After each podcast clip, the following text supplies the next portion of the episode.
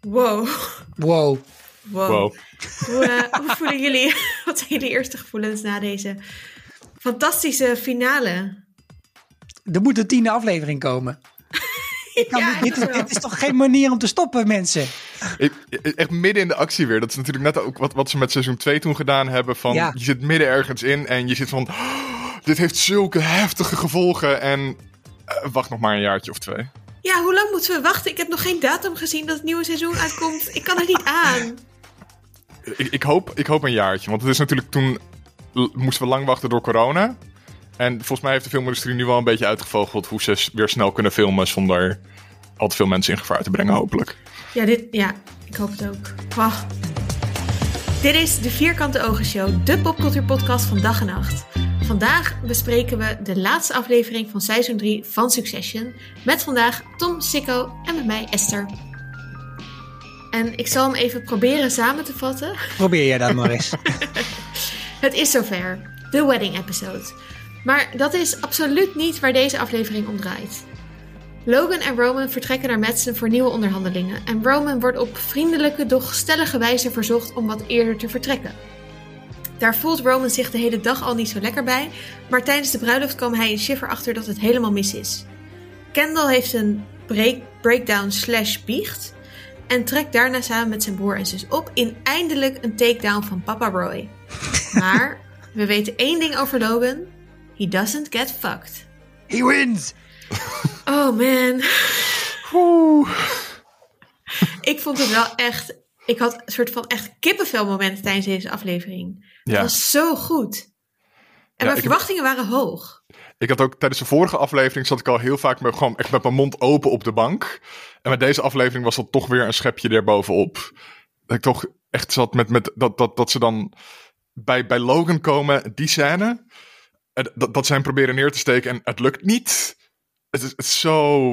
Oh man. Uh, alle gevoelens in één keer. Echt, alle gevoelens. Oh, ik was echt. Nu gaat het gebeuren. En dan. Ah. Ja. Blown away. Kijk, en, en je zou dan, als je in een normale wereld zou leven, zou je zeggen van wat jammer voor die mensen dat het eigenlijk helemaal niet om de bruiloft ging. Maar dat heb ik ook niet dat gevoel.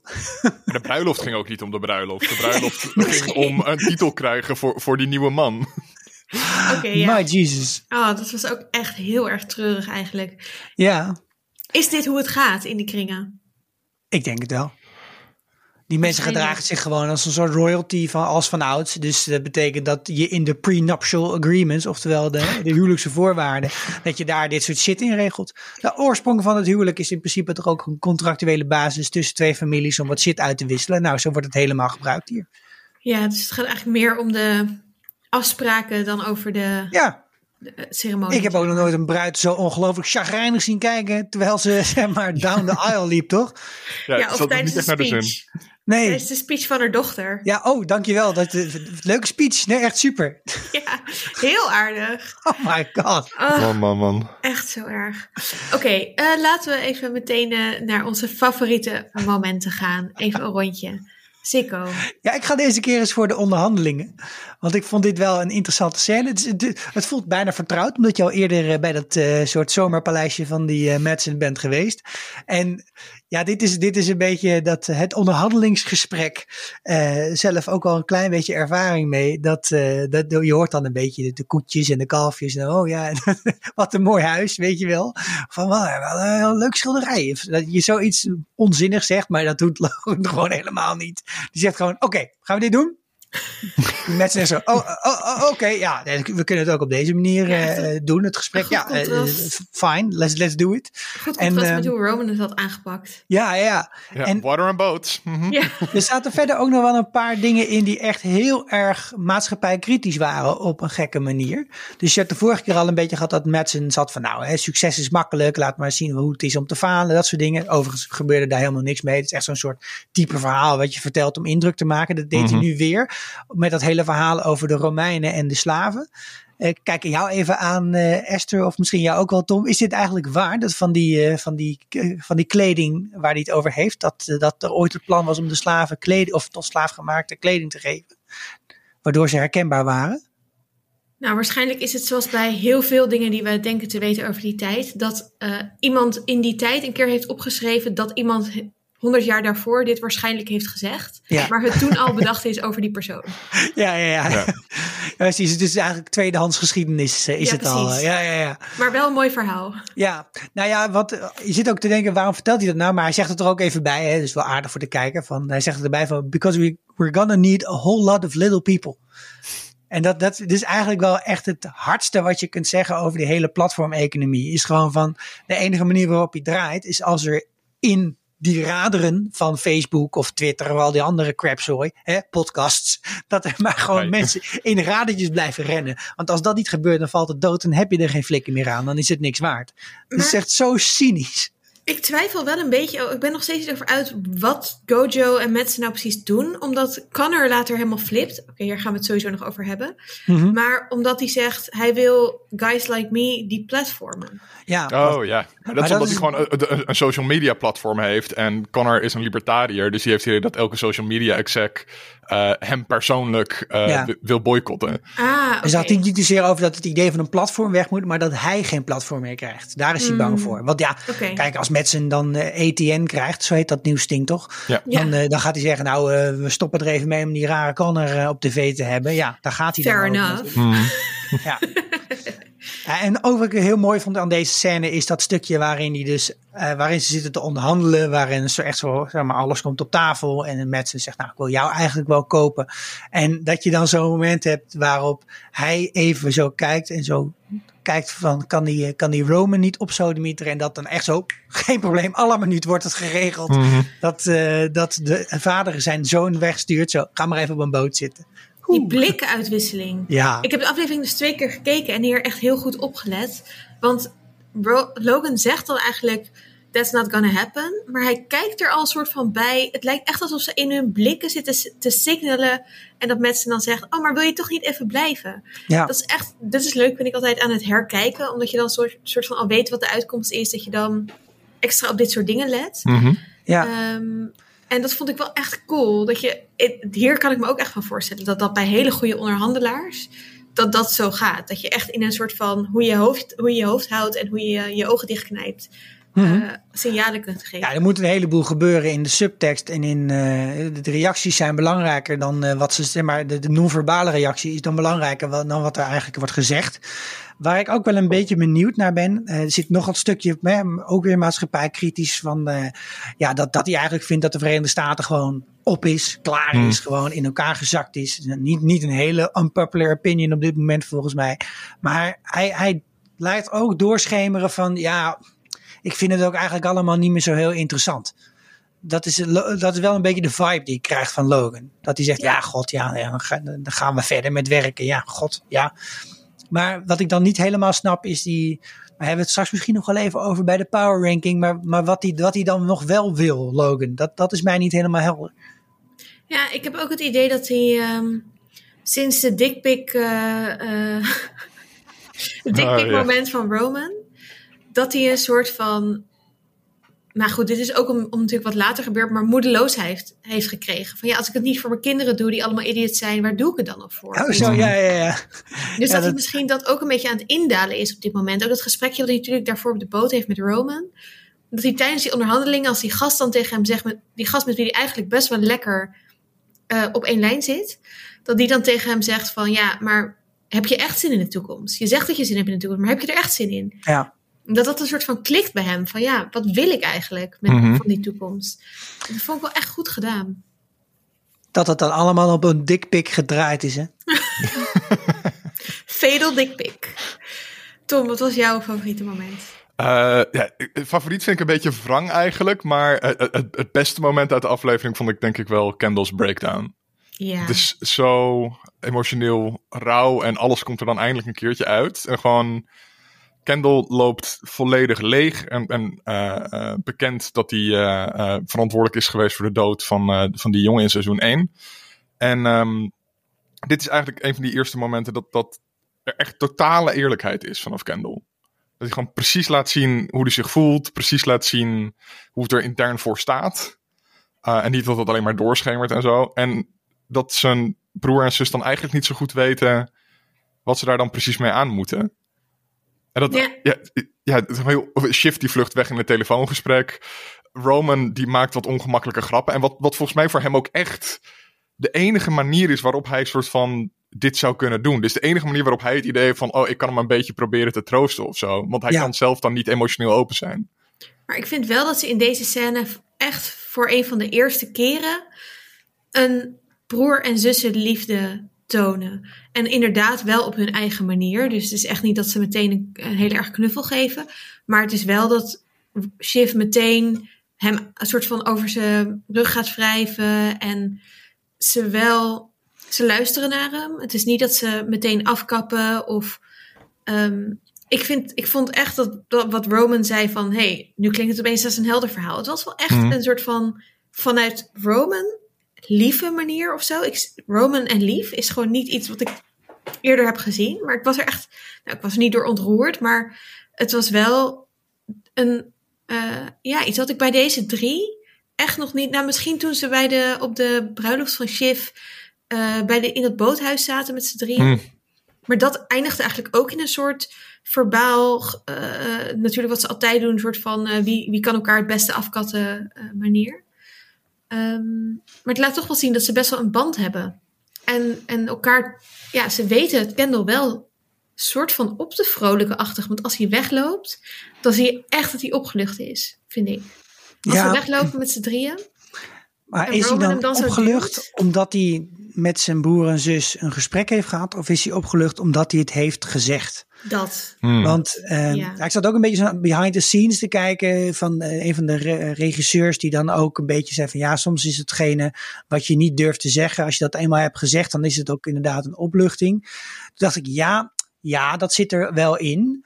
Maar eigenlijk is, zeg maar, is het allersneuste van dit, deze hele scène is dat die broer en zus dus eigenlijk gewoon een verrot slechte broer en zus zijn voor hem. En dat, dat ja, oké, hij heeft dan iets kunnen vertellen en, eh, en Roman heeft één keer doorgevraagd. eh, waardoor je dan een keer hè, zelf een keer kan herbeleven, zo'n moment. En kan vertellen van dit is wat ik heb gedaan. Ik ben nog een paar keer gedoken om hem te halen, et cetera. Maar ja, ik heb dit met die blik gekeken die ik vorige week had beloofd aan Tom. Van is dit nou, hè, dit is een drama. En als je Mhm. dit kijkt als een drama, dan zijn zelfs al die grapjes ook helemaal niet leuk. Dan is het eigenlijk gewoon een hele diep trieste scène. En fantastisch gedaan. Maar met twee broer, een broer en een zus die hem eigenlijk nagenoeg niet, die kunnen hem niet eens knuffelen. Hè, die maken hem al de belachelijk dat hij kinderen niet kan knuffelen. Maar ze kunnen zelf ook niets aan intimiteit laten zien. Ik vond het gewoon heel diep en diep triest eigenlijk. ben daar echt niet mee eens. Ik vond het echt ontroerend. Het is echt een soort van.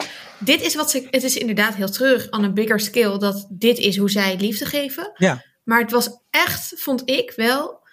Een eh, eh, poging van allebei om wel Kendall zich gehoord te laten voelen.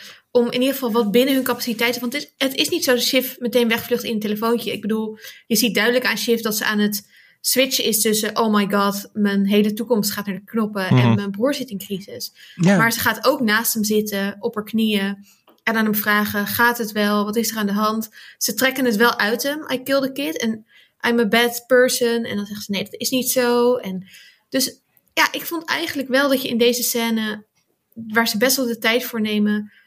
van allebei, eigenlijk van alle drie ziet... hoe ze in hun maximale capaciteit elkaar proberen te supporten. Of er Maar dus in hun maximale capaciteit kan ze het toch niet laten om dat telefoontje op te nemen. Kan ze het ja, maar toch het niet laten om hem in over zijn... iets heel groots. Ja, voor maar, hun alle drie. maar die jongen die is toch gewoon kapot gebroken. Die is toch leeg. Hij, geeft, hij zegt min of meer dat hij dood is van binnen. Ja, maar ik denk in hun Oh, maximale wacht. Nee, oh, sorry, sorry. Even telefoontje opnemen.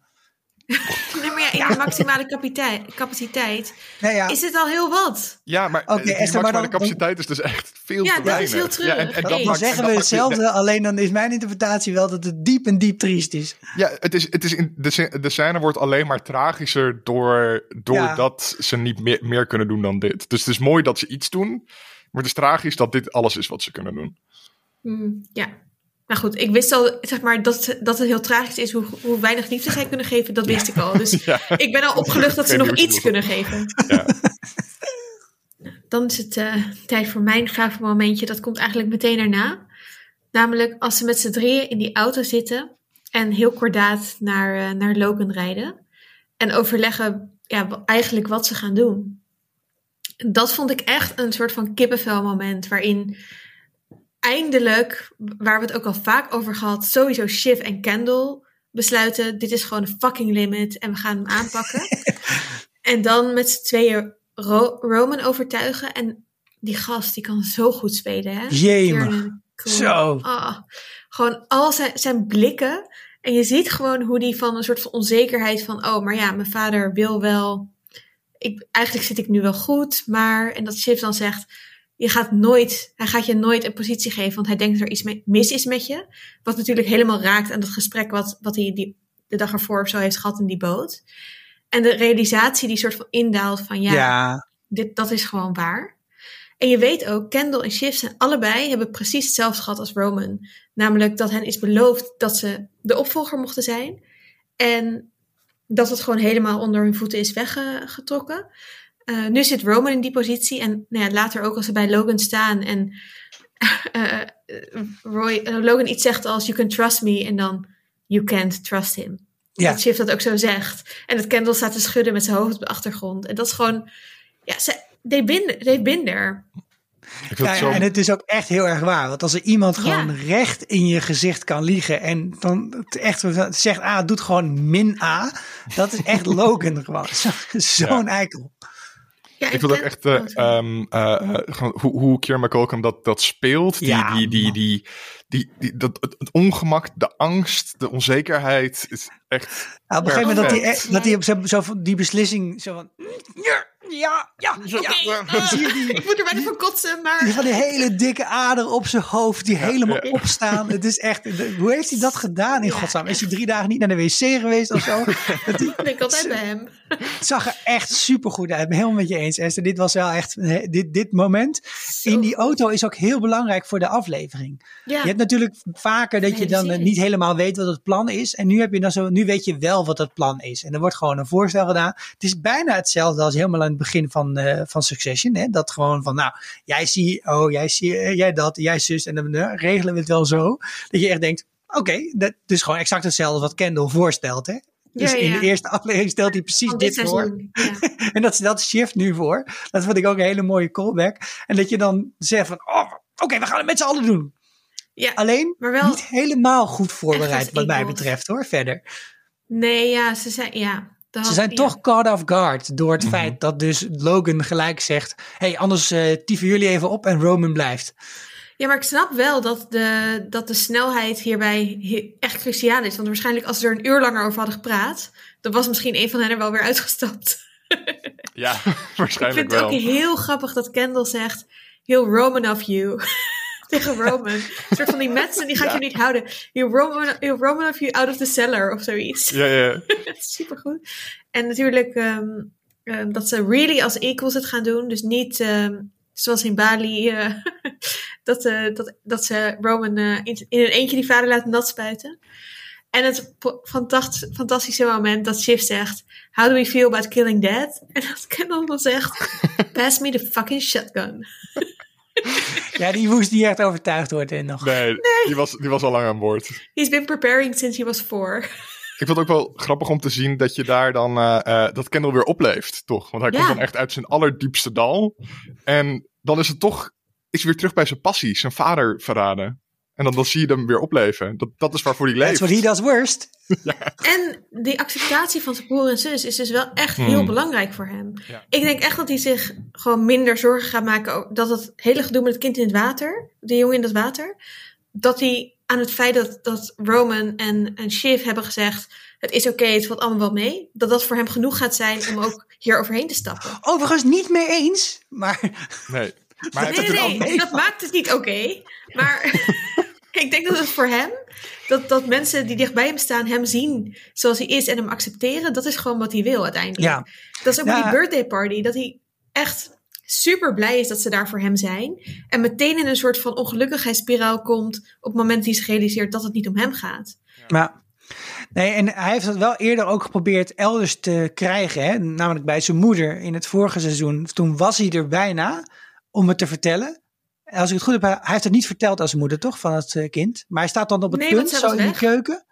Eh, en dan dan denk je, oh, nu kan hij eindelijk, hè, kan hij die release hebben. Maar die heeft hij dus niet. Die heeft hij gewoon nog veel. Is echt. Zegt Ja. ze niet van, eh, we gaan morgen wel samen, eten en Ja, dan is ja. het er gewoon niet meer? Ja, Echt, moeder. Ja, en dit, dat vind ik ook wel. Dit, dit, natuurlijk is dit een hele grote gebeurtenis, maar zeg maar, eh, het is wel in het kleine leven dat dit soort dingen gebeuren. Dat je gewoon dat, dat er iets gebeurt in je leven, dat je iets doet, of dat jou iets overkomt, of dat je iets weet van iemand wat je niet mag doorvertellen. En dat je gewoon heel lang met een geheim rondloopt. En dat, dat, dat kan echt zo ongelooflijk zwaar zijn om te, om, om te moeten dragen. En dat zie je hier ook, want je krijgt daardoor, die, hij, hij zondert zichzelf eigenlijk af de hele tijd. En dat doet hij volgens mij uit schaamte. Dat hij toch het gevoel heeft dat hij het niet waard is, want hij heeft iets verschrikkelijks gedaan. Mhm. En daarom verdient hij niet om. Hè, dus zelfs zo'n heel groot verjaardagsfeest, dat kan eigenlijk ook niet. eh, dat kan geen feest worden, omdat hij het niet verdient. En dat, dat, heeft hij, dat was dan helemaal bewezen omdat die kinderen eh, zijn cadeau kwijt was, weet je wel. Maar dit, dit zit allemaal zo fijn besnaard in dat, eh, in dat verhaal vervlochten. Het is gewoon zo knap. En dan, dat kan alleen maar als je zulke goede acteurs hebt, dat het er ook uitkomt. Maar dat was wel een soort apotheose in deze aflevering. Dat ik dacht, wow, dit is wel echt, dit is, dit is, zo voelt het als televisie een payoff heeft. Laten we het even hebben over hoe het gaat met wie wij volgen. En dan misschien beginnen bij Greg. Want daar hebben we het nog helemaal niet over gehad. Greg, ja, Greg, hè? Mijn boy heeft dat horloge toch gewerkt, hè? Precies. Hij is lekker aan het hosselen. Lekker tussen de twee vrouwtjes die hij eh, probeert te overtuigen van zijn ehm, nou ja, hot boyness. Hij loopt er ook super zelfverzekerd bij voor zijn doen. In zijn mooie witte pak. Overigens, nou goed, daar gaan we het zo misschien even over hebben. Maar de outfits in deze aflevering. Migado. Ehm, maar hij, eh, hij is eh, goed bezig met de Contessa. Ehm eh, Comfrey heeft de Kendall uit, het, uit het water getrokken. In ieder geval, dat, dat lijkt, lijkt te zijn gebeurd. Ja, Hebben we helemaal nog niet echt bij stilgestaan. Maar er is- is gewoon een soort halve zelfmoordpoging van Kendall geweest. En, maar nee, hij is gewoon van zijn... Hij had iets Inflatable. gedronken. en van zijn- ja, hoe noem je die ook? weer? Zijn floaty of zo. Is Floaty. Ja, eh, zoiets. geleden.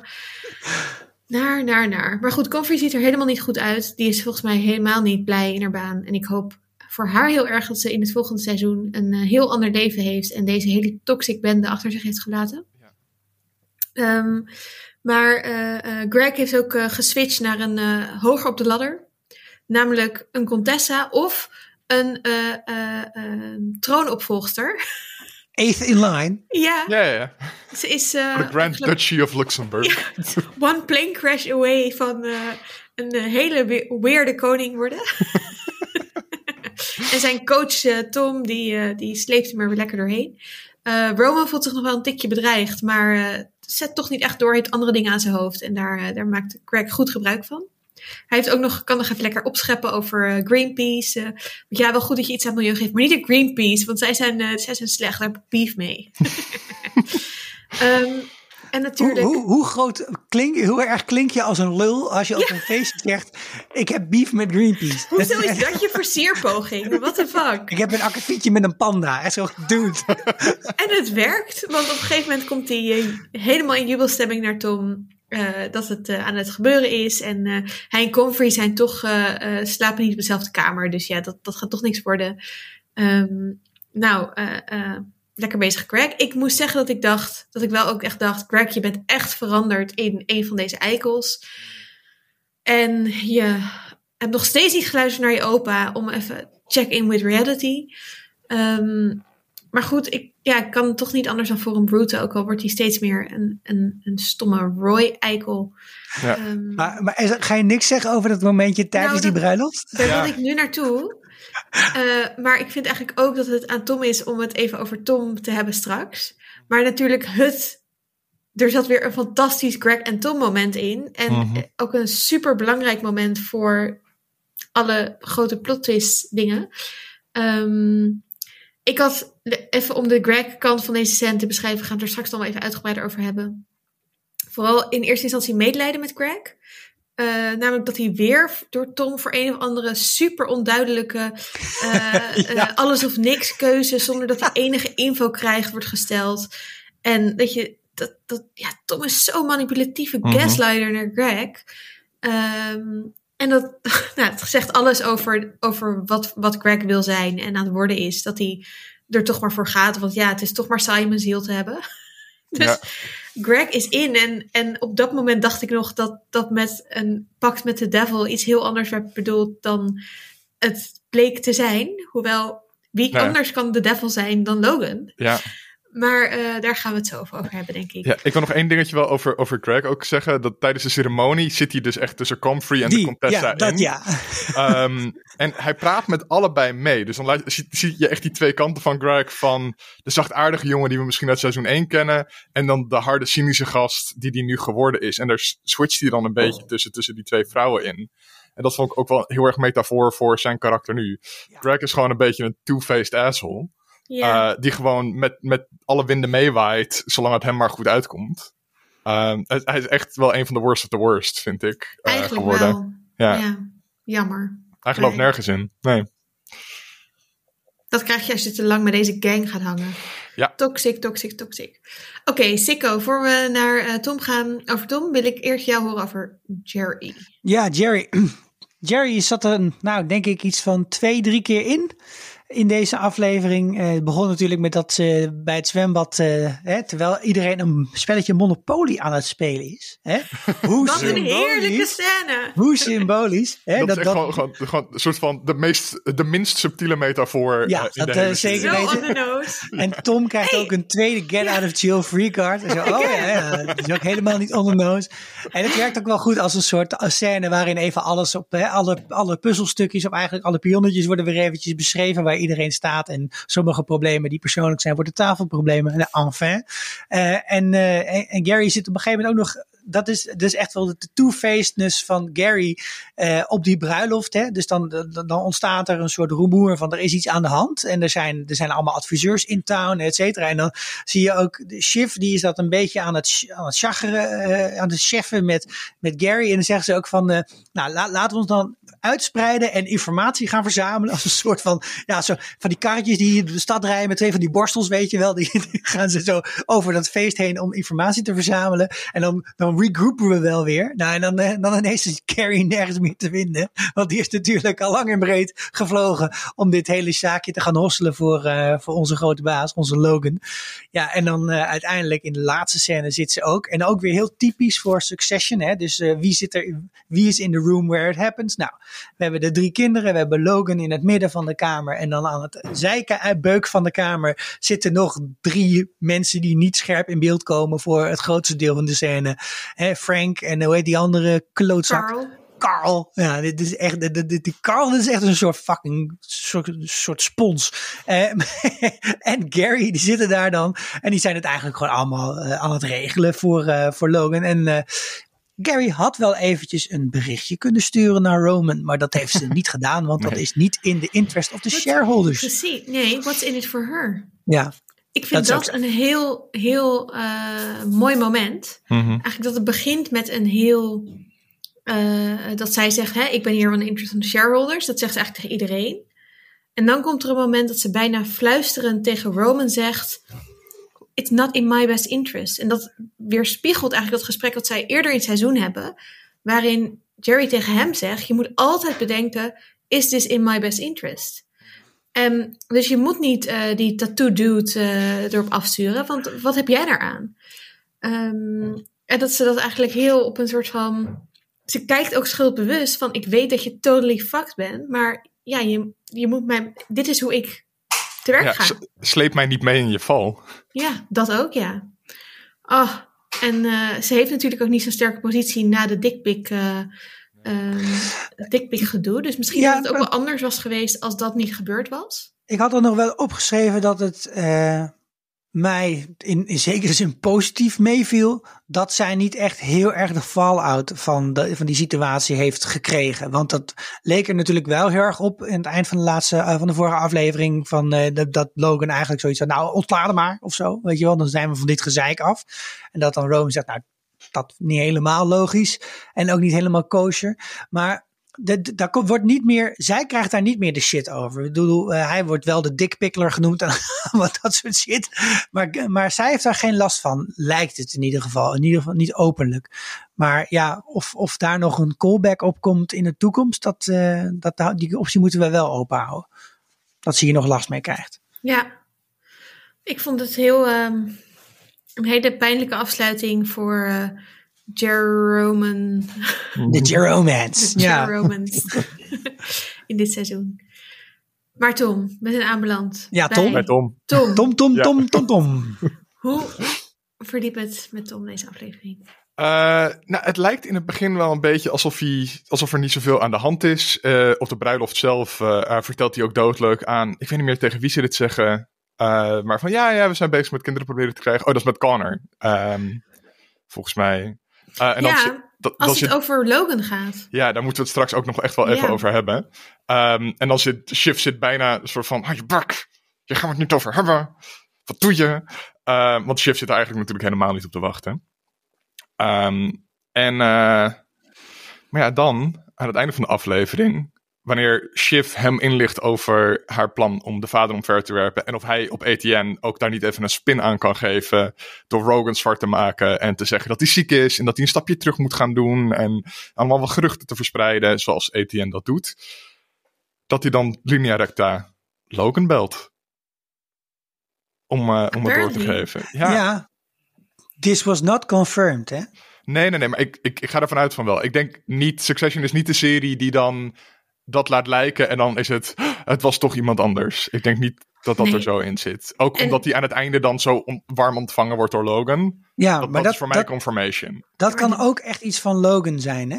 Dus zeg maar, het zou nog kunnen dat hij weet dat die kinderen dat zien. En dat hij dan probeert die ene, de, de ene ally die zij nog hebben, potentieel gelijk verdacht te maken door hem een goed schouderklopje te geven. Nee, het zou nog kunnen. Nee, Ik denk het niet. Ik denk het ook in de niet, lijn maar van het de zou kunnen. van Tom. Ja, het is ook echt nodig, eh, eh, vind ik, voor, voor zijn karakter. Omdat eh, dat, eind seizoen 2 zat hij eigenlijk al op een breekpunt. En het werd tijdens seizoen 3 alleen maar erger.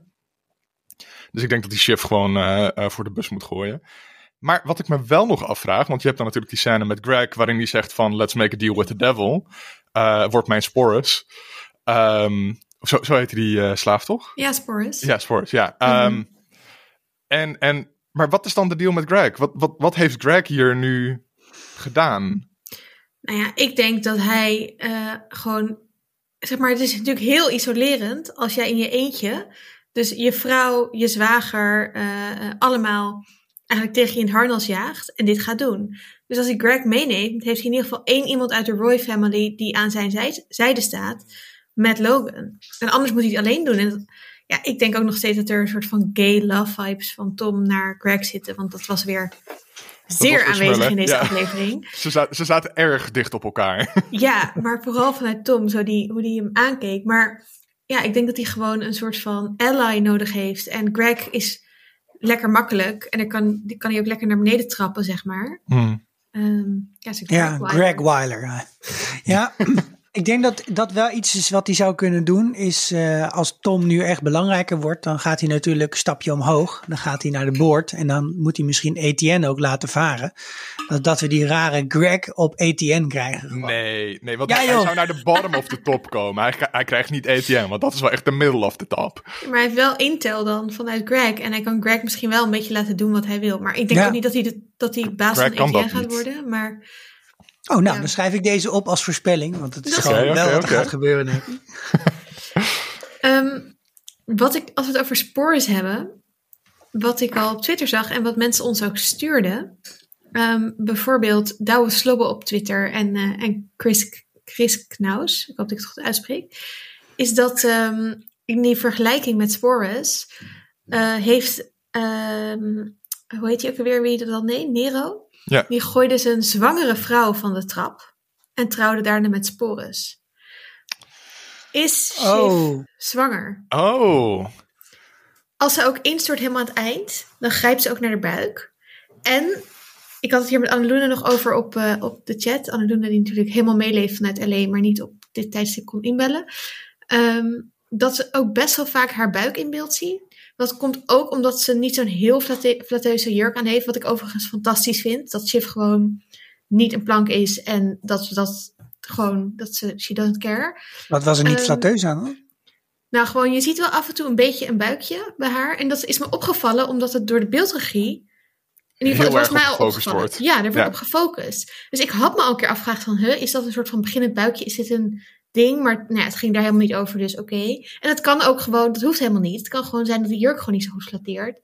Maar ik weet niet, ik dacht, is dit toch een soort van manier om ons op dat spoor te zetten? En wow, als dat zo is, wat gaat dat voor Tom betekenen? Dus Hm. stel dat Shiv nu volgend seizoen moet zeggen: Ja, je totally fucked me. En ehm, ik ga dit kind houden, want wat heb ik verder nog? En jij gaat het nooit zien. Dikke doei.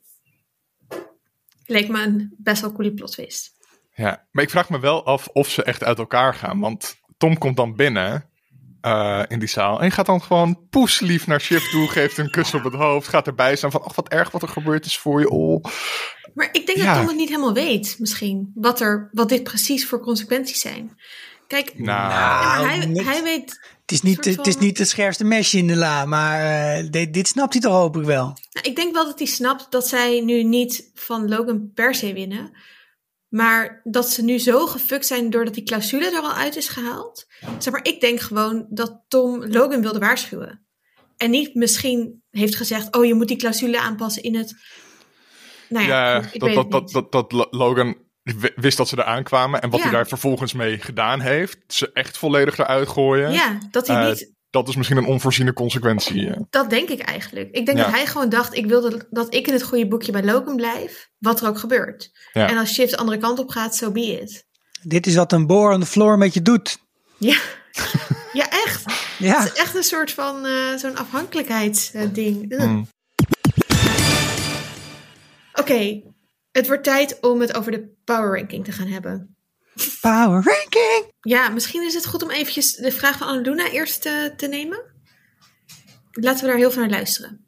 Wat wint Logan precies? Hij noemt een paar keer dat hij die deal nu moet maken. En eh, hij noemt aan het einde ook echt van: I win!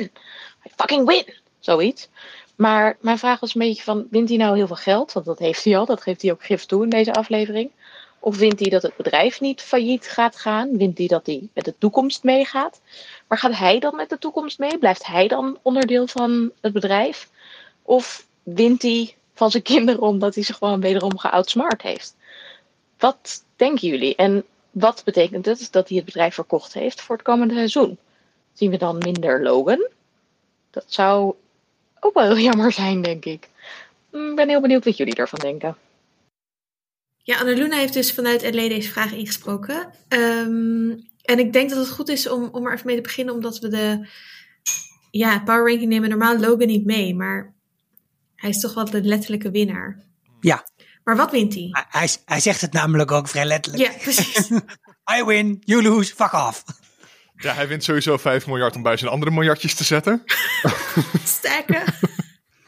Eh, maar verder vind ik dus ook. Ik denk echt dat wat hij erbij wint, is dat hij gewoon ervan af is. Wat, wat in, eerder ook al in de aflevering zeiden van. eh, ehm, ehm, hij is er klaar mee. Hij vertrouwt er niet op dat zijn kinderen dit kunnen. En, en wat hij ermee wint, is eh, dat zijn bedrijf in semi-goede handen is. Dat hij weg kan gaan. En dat zijn kinderen misschien wel buiten het bedrijf nog iets van zichzelf gaan maken. Wat hij ze eigenlijk gunt, denk ik. Dus het is ook ergens heel wrang een soort van vanuit bezorgdheid voor die kinderen. Dat is iets van ik doe dit voor jullie. En het is niet Ja. leuk. Maar Ja. het is op lange termijn goed voor jullie dat ik dit nu doe. Het is mij niet helemaal duidelijk wat nu exact de deal is. En dat heb ik wel vaker. Daarom heb ik een beetje het zoetsgevoel af en toe bij eh, Succession. Dat ik, ja, er, wordt iets gevogeld met een juridische clausule. En, hè, en dan, wat, als ik het nu goed begrijp, maar je moet me even helpen. Dit doen we voor de luisteraar ook. Is het zo dat die moeder heeft heronderhandeld over de scheiding? En in die heronderhandeling heeft ze die rare Brit heeft ze op de boord gezet van eh Waystar Royco. En Nee, dat volgens mij niet. Nee? Nee. Nee. Hij moest toch een title hebben? Dit was toch zijn title die, hij maar kreeg? Een, een title, eh, hij wilde eh, eh, in het parlement in, de, eh, in Engeland. Oké, Ja, en dat- gingen ze. Logan steun nodig in de media. Dat gaan ze regelen met de media. Oké. Maar dan blijkbaar kunnen twee mensen kunnen heronderhandelen over hoe de board werkt. Want die, de kids hadden helemaal ingezet op de supermajority. En eh, nou, die, zo bleek het toch niet te werken. En door die herstructurering van de board kunnen ze de beslissing nemen om te verkopen.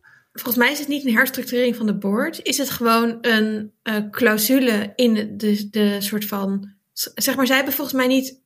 Ze hebben gewoon een soort van stuk van het bedrijf, toch?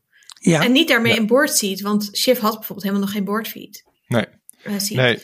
Dus het idee is dat eh, alle mensen die een stuk van het bedrijf hebben, waarvan die kids alle, alle vier best wel een aanzienlijk deel, dat die niet meer, dat, daar, dat daarvan niet meer een meerderheid hoeft in te stemmen met een, ehm, eh, met een overname.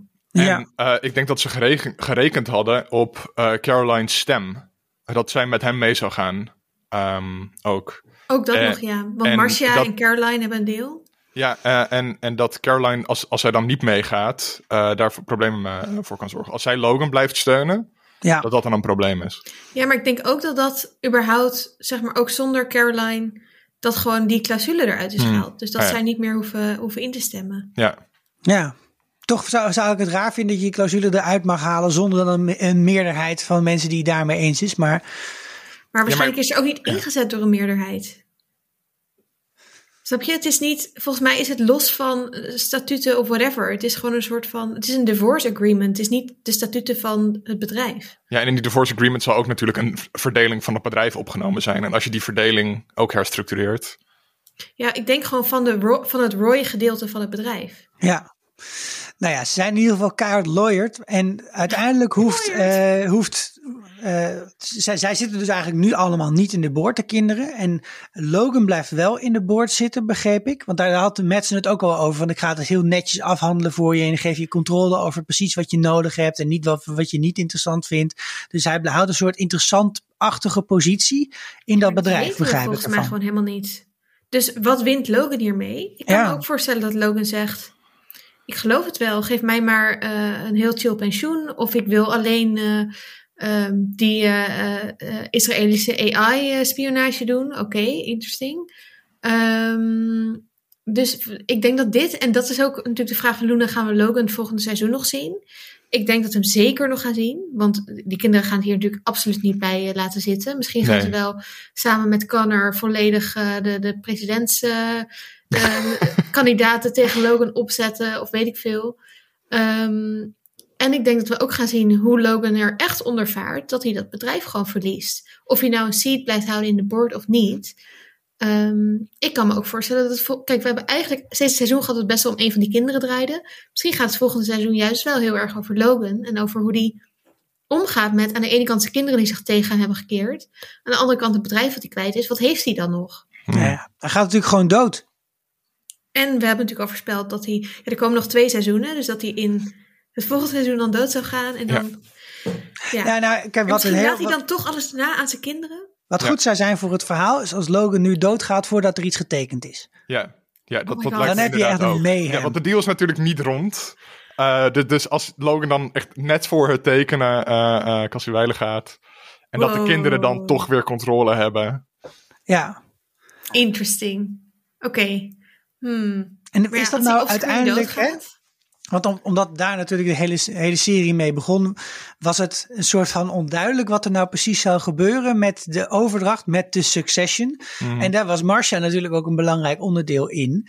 En ik, ik, dat is ook zoiets, ik kijk het dan toch vrij intensief, maar ik kan niet goed bijhouden en onthouden wat nou de deal is. Als, stel nou, als hij dood zou gaan, is Marcia dan in principe gewoon de eigenaar van al zijn aandelen? Hoe werkt het? Volgens mij niet. Volgens mij wilde zij wel een groter deel dan ze had. Mhm. Ja, In ieder geval oh een ja. deel. Ehm, maar dan zullen ze met haar moeten gaan dealen. wordt. Dat wordt helemaal en spannend. Caroline. Misschien nog die moeder van Connor, die we nog nooit hebben gezien. Oh ja, oh god. Finally. Maar Ben ik de wel heel benieuwd naar wie dat is. Ja, Wat voor iemand is dat? de, andere even- helft van, van die equation kan ik gewoon me niet voorstellen. Ik ook niet. Nee, nee, nee.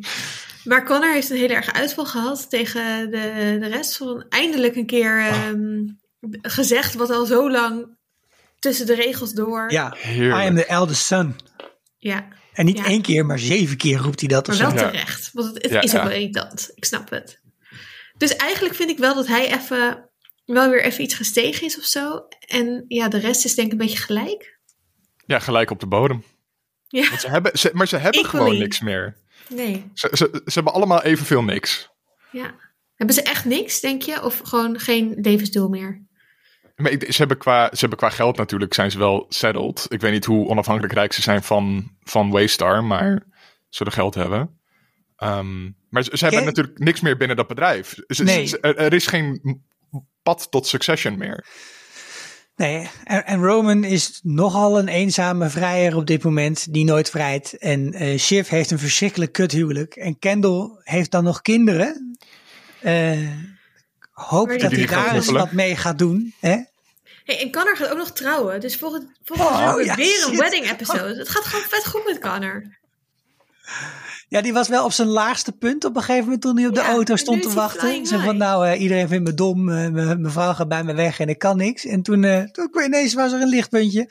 Oh, fuck it. Zo nou, dat, is echt eh, zo. Eh, kun je, dat is nog voor, voor de speech op bruiloft nog leuk om te vertellen, deze anekdote.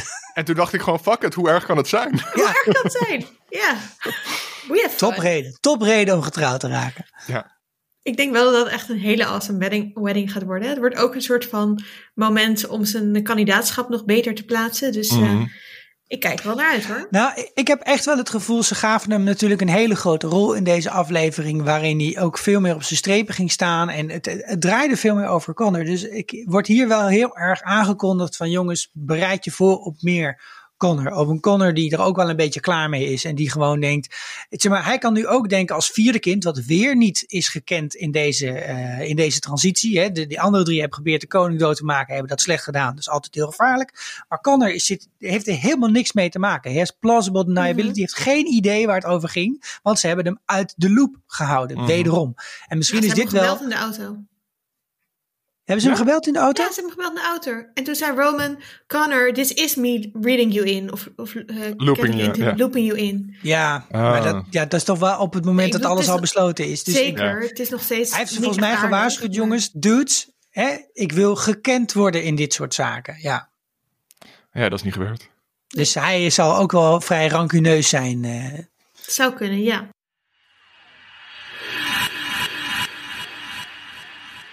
Waar moeten we het verder nog even over hebben? Ik wil het nog heel even hebben over de opening, namelijk dat Logan dat boek aan het voorlezen is aan, eh, aan eh, de zoon van, eh, van Kendall. Best Ja. wel depressing boek, zeker nadat je vader net een soort van zelfmoordpoging heeft gepleegd. Ehm, Zit ook bij het zwembad. ja, allemaal super goed bedacht. Maar het ging ook over een konijntje of zo, ik weet niet precies, die heel erg moe was en besloot om het maar op te geven. En het was, toen ik de tweede keer keek, toch best wel foreshadowing voor Logans rol in eh, het opgeven met het bedrijf. En ik vind het altijd wel leuk als ze is. Het was zeg maar net zo on the nose eigenlijk als Monopoly. Hmm. Mhm. En ik vind het wel leuk dat de serie een beetje zichzelf soms ook, eh, nou ja, zeker met Monopoly niet zo serieus neemt. Ook zo, Shiv, I'm stealing to win. I'm, I'm, I'm only stealing so I can win. Oh nee, maar dan is het goed. Ja. Ja, oké, nee, dat, dat is gewoon, dat doen we in deze familie, dus prima. Ehm, vond, ik wel eh, mooi. Andere dingen. Ja, ehm, Logan en nog een kind. Ja, wow. Dat, dat is zo'n gekke situatie, want hij, hij is dus bezig, misschien denken we, omdat Connor een smoothie en wat walnoten gespot heeft. Ehm, ja en een of andere andere noot. Wat was dit nou weer voor noot? ja, ik weet niet wat het was. vlucht of zo? Ja, en, en al- almond butter, ehm, weet ik veel wat. Eh, met die assistenten. En Marcia lijkt een beetje in on it. Had ja, ik het in ieder idee. geval niet, niet in on it. Nee, en, en, en dat vond ik ook wel interessant, omdat natuurlijk vorig seizoen eh, eh, wa- was zij woedend omdat ze vernederd is door Logans affaire. Maar nu, hier weet ze gewoon van. Nou, misschien is het wel ja.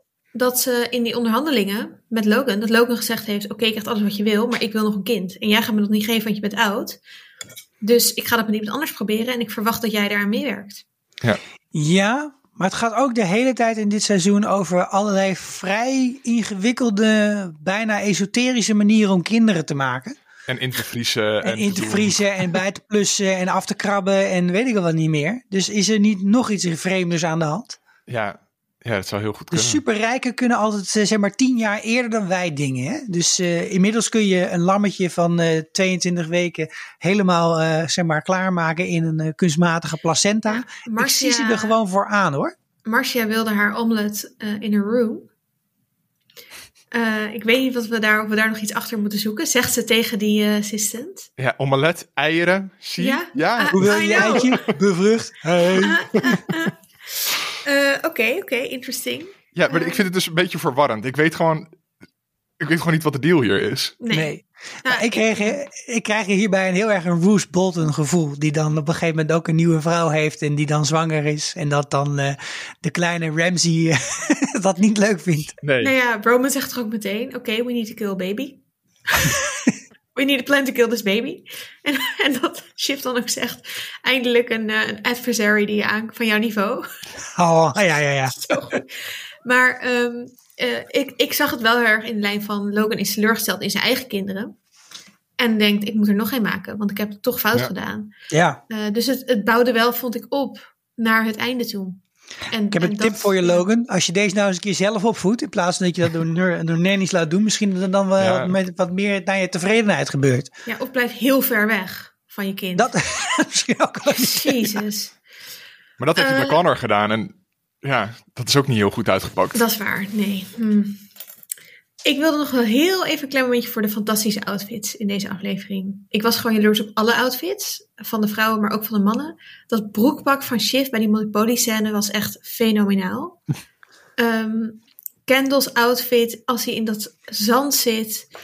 Al die prachtige pakken en jurken bij die bruiloft. Echt chapeau voor de st- stylisten van deze serie. Ik wil al die witte pakken hebben. Ja, ik wil nu ook een Ja. bruiloft in Italië op een moment. Ja, ze hebben dit wel in juli volgens mij gefilmd. Dus ik vind het heel bijzonder hoe niet overal enorme zweetplekken zitten in die pakken, in die, al die linnen pakken. mm, Maar eh, eh, als je zoiets doet in april in, eh, in, in Italië, lijkt het me heel geschikt. Ehm, zullen we ook nog even vooruitkijken naar het eh, nieuwe seizoen? We hebben, al, we hebben het door deze hele aflevering heen eigenlijk al gedaan, maar zijn er nog eh, dingen die we heel graag willen zien of juist niet denken te gaan zien? Ik wil zien wat er gebeurt met die eh eh, Ewan, die broer van Mhm. Logan en zijn hele crusade against capitalism. Ja. Ja, we gingen ik het wil dat systeem omverwerpen. ook. ja. Daar ben ik echt op, oprecht heel benieuwd naar. En ik vind het jammer dat dat steeds maar een soort van sidetrack is. In plaats van dat het, dat het een keer echt serieus wordt. Ja, dat die nog even uit het left field zo komt crashen. Ja, want je moet toch verdorie wel als je een keer een paar van die mensen opneemt op dat soort momenten. Zoals tijdens een onderhandeling waar even over slaaf, tot slaafgemaakte wordt gesproken. Als je dat wat van quotes van hebt, dan moet het kapitalisme toch niet zo heel moeilijk omver te werpen zijn. Ja, dat, daar gaat deze serie natuurlijk niet over. Nee. Nou Nee. ja, ik, ik denk dat deze serie voor een groot gedeelte daar wel over gaat juist. En ook ja, over maar de... niet in het kapotmaken. Juist laten zien hoe erg het is. Ja, maar het zou een leuke angle zijn voor deze serie om te laten zien hoe dat ook, zeg maar. Op een gegeven moment maakt Logan ook die opmerking over van, hè, dit was dat land waar alles mogelijk was en nou zijn het allemaal obese mensen die eh, naar yoga zitten en aan de mat. Eh, dat, dat, zeg maar, dit is ook misschien wel een serie over de nadagen van het Romeinse Rijk. Vandaar ook al die verwijzingen. En ook de nadagen van de Verenigde Staten als kapitalistische grootmacht in de wereld. Dus nou ja, mag dat rode bloed dat door mijn aderen spuit, dan toch hopen op een kleine ineenstorting van het kapitalisme. Ik hoor zo langzaam in de verte de internationale zo Ja. opkomen. Nee, ik hoop het ook, Arsico. Ik weet het alleen niet zo goed. Nee, ik, ik vertrouw niet op het, de omverwerping van het kapitalisme in deze wereld en in de wereld van Succession. Helaas.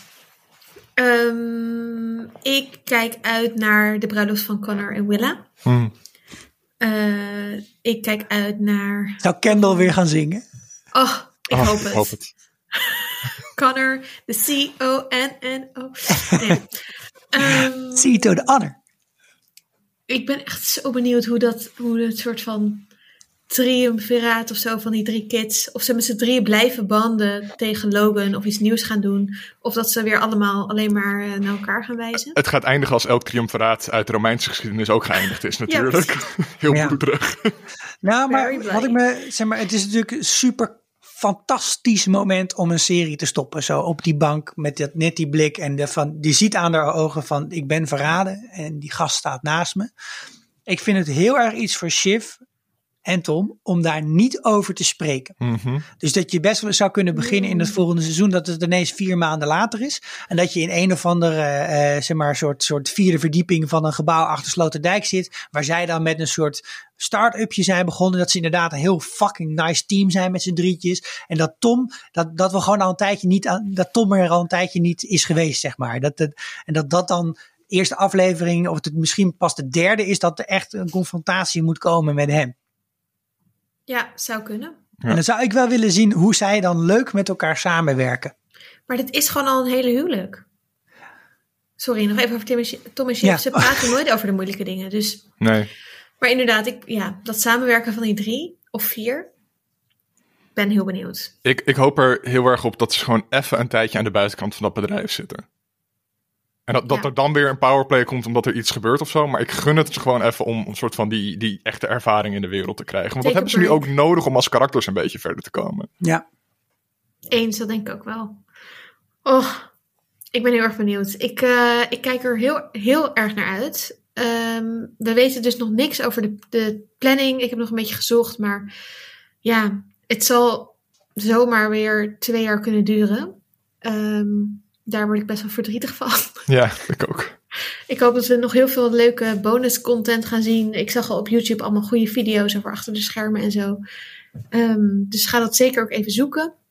En ehm, ik vond het heel leuk om er met jullie eh, wekelijks over te praten. Ja, Dat ga ik ook missen.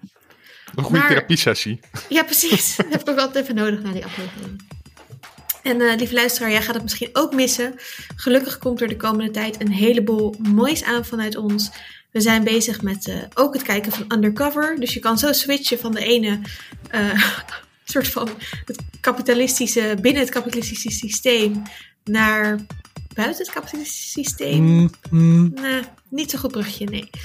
Ehm, maar Ferry en, eh, en, en, en Bob zijn wel mooie avonturen aan het beleven in de, de onderwereld van België en Nederland. Ja, en volgende week hebben we de auteur van een aantal boeken over Undercover bij ons in de aflevering, Hugo Luiten. Dus daar kijk ik heel erg naar uit. Oh, Als je daar vragen voor hebt, stuur ze op. Eh, want die weet natuurlijk alles over de psyche van Bob. Ja, nou, daar willen we wel eens wat meer over weten. Eh, wat we ook nog gaan doen is we gaan het hebben over Spider-Man No Way Home. Want oh my god, die komt deze week in de bioscoop. En ik kan niet wachten. Tom en ik gaan vrijdag naar eh, de IMAX. eh, Jullie hebben wel kaartjes, want We de laatste keer dat ik hoorde was stonden nog 3000 wachtende voor u. Ja, dat was, dat was heftig. Het was heftig. Het was echt alsof ik een concertkaartje ging kopen. Nu de bioscopen zo kort open zijn. En deze film eh, is echt, eh, nou ja, vol grote hoge verwachtingen. Maar het is gelukt. Dus we kunnen er een, eh, een aflevering over opnemen. En ehm, natuurlijk kijken wij, maar jullie ook allemaal heel erg uit naar onze Lord of the Rings kerstspecials die we komende tijd gaan opnemen. Zodat jullie in de kerstvakantie eh, daar heerlijk van kunnen genieten. Als je toch al die films aan het bingen bent. Want wat doe je anders in de kerstvakantie? Precies. Wil jij over een van deze dingen eh, meepraten? Heb je daar ideeën over, gedachten, theorieën, vragen? Wil je ons er iets over laten weten? Of in de aflevering horen dat wij jouw vraag beantwoorden? beantwoorden? Ga dan naar vriendvandeshow.nl slash vierkante ogen. Want daar kan je berichtjes achterlaten. Je kan er berichtjes inspreken, zoals Annaluna net had gedaan. Eh, maar ook gewoon eh, wat typen. Eh, op Twitter kan je ons ook volgen en vragen stellen. En ehm, nou ja, we horen heel graag van je. En dan eh, is dat het voor vandaag. Doei! That's it, I win. nou, fuck off.